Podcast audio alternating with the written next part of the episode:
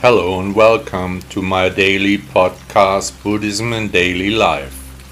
I'm Charlene Reiner and I'm very happy that you are here. Please also download my app Buddha Blog English from the stores of Apple and Android. Thank you so much. The Plague God. Many years ago, an old wanderer was sitting under a tree, taking a rest. Then the god of plagues passed by his place, the man was frightened and fear overtook him.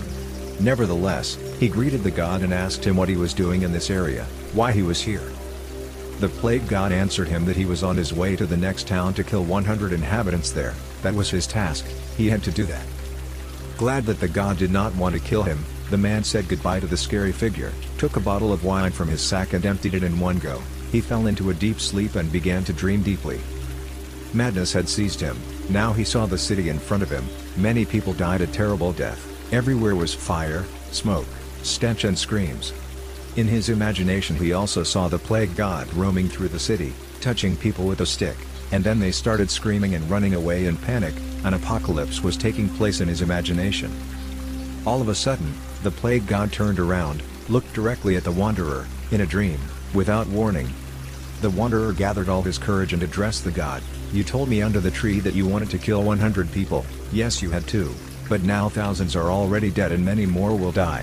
Why are you doing this, why are you killing more inhabitants than it corresponds to your task? The plague god answers, but I have killed only 100, the other people die from their fear, from the fear, from the horror. And from the events that arise from this horror, I have only done my job and killed 100, the rest die from the consequences for which the people themselves are responsible, not because of me. I have set the cause, yes, but the other consequences are not my fault. The man woke up in a sweat, took his bundle and went his way, he never came back to that city again. What do we learn from this story? With our attitude of mind we determine our ego, we affect our environment with it, we influence everything around us, people, animals, things. The horror creeps from house to house, ringing all people out. I now dismantle my doorbell, turn off my phone, and otherwise, I am no longer accessible for the horror. Wisdom grows in quiet places. Great wisdom has no outward form, good things take a long time, strong sounds are rarely heard. Liu Babai, Chinese philosopher, 300 to 236 BC. Did you enjoy the podcast?